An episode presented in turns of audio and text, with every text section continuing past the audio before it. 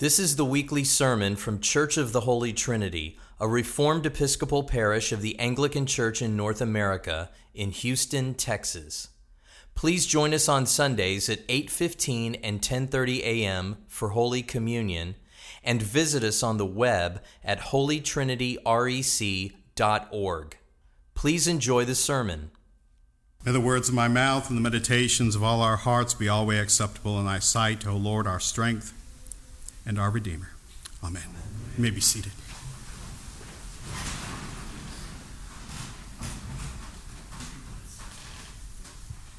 And the cry of the city went up to heaven. This line in the last verse of our lesson in 1 Samuel chapter 5 today continues our series for this year in this important book in Holy Scripture. The cries and uproar that we read about last week came from the nation of Israel. First, out of pride and trusting in the Ark of the Covenant instead of faith in God, and in the cries of Shiloh when they heard the news of Israel's defeat and the capture of the Ark by the Philistines. The cry we read of today happened after a six, seventh month period of captivity, if you will, where the ark was in the possession of the nation of Philistia. God did not allow Israel to use his ark, the Ark of the Covenant, as a superstitious tool whereby they could run away from faithfulness. Yet, when the ark was captured, as we read today, God did not allow his glory to go unnoticed. He did not allow his sovereignty to be challenged. He did not allow his ark to suffer the fate of other religious objects of that time period when they were captured by a victorious army. This morning, let us continue our series in 1 Samuel, seeing God's sovereignty over our works, God's sovereignty over the idols that we try to make, God's sovereignty over all the means that we try in rejecting Him. First part of this chapter, verses 1 through 7, speaks of the Ark of the Covenant in the Philistine city of Ashdod. Philistia, a country within the boundary of the Promised Land, was a nation that Israel had not subdued yet. It was set to the west along the sea. She, this nation consisted of five major cities, and throughout the period of the book of Judges and into 1 Samuel, we see that Israel is constantly at war with this nation. We read later in Scripture of King Hezekiah, centuries later, defeating the Philistines. In the last book, in the last judge that we read about in the book of Judges, Samson dealt exclusively with the Philistines. After bringing the ark into their territory, we read the following in verse 2 this morning. Then the Philistines took the ark of God and brought it into the house of Dagon and set it beside Dagon. The ancient Middle Eastern nations practiced the capture of idols of other nations that they had defeated in battle and would place those other objects in subservient positions to their own gods. Other nations would even take the gods of other nations and worship those gods along with all their other gods. Here, the Philistines did what was normal for them, normal for this time. In defeating Israel in the previous chapter that we read about in battle, where 30,000 Israelites perished, perhaps she felt that all the old stories and accounts of what happened when Israel carried this ark into battle were no longer true. This time, the ark fell into their hands. This time, they felt vindicated, perhaps, in treating it like any other religious symbol of their enemies. Verses 3 and 4 this morning describe what occurred. On the first night of being in the temple of Dagon, the image of Dagon in the morning was found face down in front of the Ark of the Covenant. This was a clear sign of God's sovereignty over the nation of Philistia, over even their God. The Philistines placed Dagon back up, and the next morning we read that Dagon fell again in front of the ark, but this time his head and his arms were removed. This further cemented God's sovereignty over the knowledge of this idolatrous people through cutting off the head of their God, taking away their strength by cutting the arms off their God. As Psalm 97, verse 7 reminds us, all worshippers of images are put to shame who make their boast in worthless idols. Worship Him, all you gods. God's sovereign power is above us all, even above the gods and the idols that we make. Even in its house of idolatrous worship, Dagon could not stand in the presence of the Ark of the Covenant. Nothing can stand in the presence of Almighty God. The Philistines tried and they failed. Yes, they defeated Israel at the field of battle, but only due to the fact that God willed it to discipline a wayward and a rebellious people. This victory went only so far, though. Idolatry always fails, whether under the mighty nations of this world or our own perceived autonomy over God and His established order. Yet humanity to this very day tries new ideas of idolatry, thinking it just might work this time. How, often in our struggles against the world, the flesh, and the devil do we have moments where we succumb to the same tendencies that the Philistines exhibited? How often do we act like a conquering army over God and placing our own idols, say of selfishness or the works of the flesh, next to God as over Him?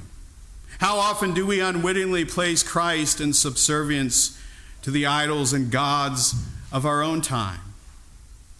As Christians baptized into his death and raised up, the remainder of our lives are the work of God within us, his work of sanctification. In this daily battle, and it is a battle, there are times where it seems we take one step forward and two steps back. The call to all of us is constancy in coming back to our Savior and coming to Christ in repentance and bowing to Him alone in His holy worship and partaking of His holy supper. This is the cleansing of the Lord, constantly bringing us from the parts of the world that we live at, that we work, that we learn, that we play, back to His house to repent, to worship after running into the embarrassment of their God falling before the ark and the tumors that were afflicting the population, the Philistines moved the ark to the next town. In that time, it was common, even for victorious armies, to parade the spoils of war, such as prisoners of war, treasures, and the idols of other nations, throughout the country for the people to see. As we read in verses 8 through 10 this morning, they moved the ark to two other principal cities of Philistia, Gath and Ekron. But this only served to spread the afflictions and the heavy hand of the Lord upon the Philistines. God, in these mighty works, subdued the Philistines to a place of honor, to a place of respect. With the eventual spread of the gospel and salvation to the ends of this world, this brief period of time where the Ark of the Covenant was outside Hebrew hands was used as a proof to one of the most strident enemies of God's people that he indeed was sovereign over all, whether they liked it or not. Understanding these mighty acts of the Lord and his timing over the timing of his people is crucial. See, Israel, as we read last week, in trying to stave off military defeat without bowing to God, without coming back to God in repentance, used the Ark of the Covenant as a superstitious charm and they failed. Instead, God proved his power through his timing so that the common, everyday Philistine would see and experience God's power. When we try to squirm out of serving Jesus Christ, especially after failing in serving self, we'll often do as the Philistines and try new things to try to defeat God. We end up going in circles trying to do what is right in our own eyes, regardless of the people it hurts. All that matters to the idolater is to please self. Yet this self pleasing always ends in brokenness. The last section of our lesson today in verses 11 and 12 speak of the Philistines coming to the end of their rope, if you will, to the end of their attempts to defeat God. They came to the point that their cries went up to heaven, as we read. They sought all that remained to return the ark so that the heavy hand of the Lord would be lifted. Often, when we're trying to run from God, we must hit this same point. Some are more stubborn than others, and we are all sometimes stubborn in our favorite pet idols. All people take time, take patience. How do we reply to the stubborn sinner that cannot see their sin and don't even think it's sinful? All we can do is to continue in the mission of the gospel, to pronounce the gospel of Jesus Christ, to remind those that are straying of who they are in Christ, to recall their baptisms, as Martin Luther would say, often in the midst of trials brought on by our own sin. The cry of how long must be answered through faith, through repentance, the, the realization that we cannot just snap our fingers and be better. It takes time. It takes the timing of God working within our stubborn and hard hearts. He, in varying ways, as it is at work with every single one of us, from the backsliding to the stalwart in the faith, ministering to others, as we are all called to do in the gospel, is tedious. It is patient work. It is akin to what we read about today on this first Sunday in pre Lent in Paul's lesson to us that the Christian faith is like a race, self control. This is the way we must look at one another and working with each other and ministering to each other.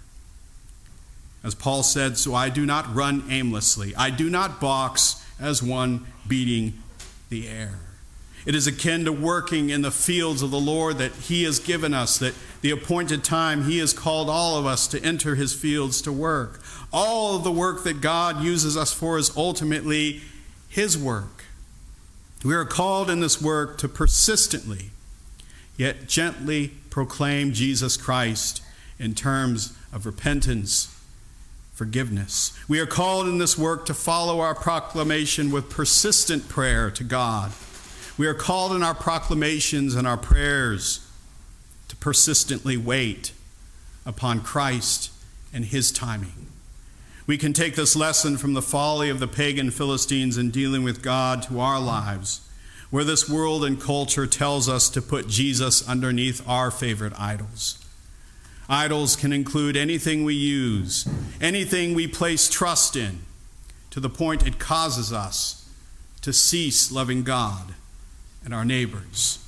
Anything we place above our call to love God and to love each other is idolatrous. The life we live in Christ is the constant submission to Him of every barrier left in our lives that we try to lift up against Him. Life in Jesus Christ is the fight against the flesh to weed these out through His conviction, through getting upon our knees in repentance and hearing that simple gospel message that Jesus Christ alone has forgiven our sin. It is embracing this forgiveness through the love of Christ over the love of this world. It is to realize that as long as we keep our pet idols over God in any way, we will suffer greatly. Our call is to repent, to turn away from our wickedness back to Christ. Our call is to ask the Lord's help in forsaking the idols that we cling to him, to him, to over Him and each other. God, in His providence, placed the whole nation of Philistia under Him to the point they acknowledged they could not contain Him and sought to return His ark to where it belonged. Let us use this time that we have this morning in a few moments to ponder our own lives, to confess our sins, to hear those lovely words of our Savior that He has forgiven us in Him alone and to seek his help in walking from sin. May our cry be to Jesus Christ alone, for he will hear us and provide what we need to turn back as long as we submit to him as king over self, as king over all. Amen.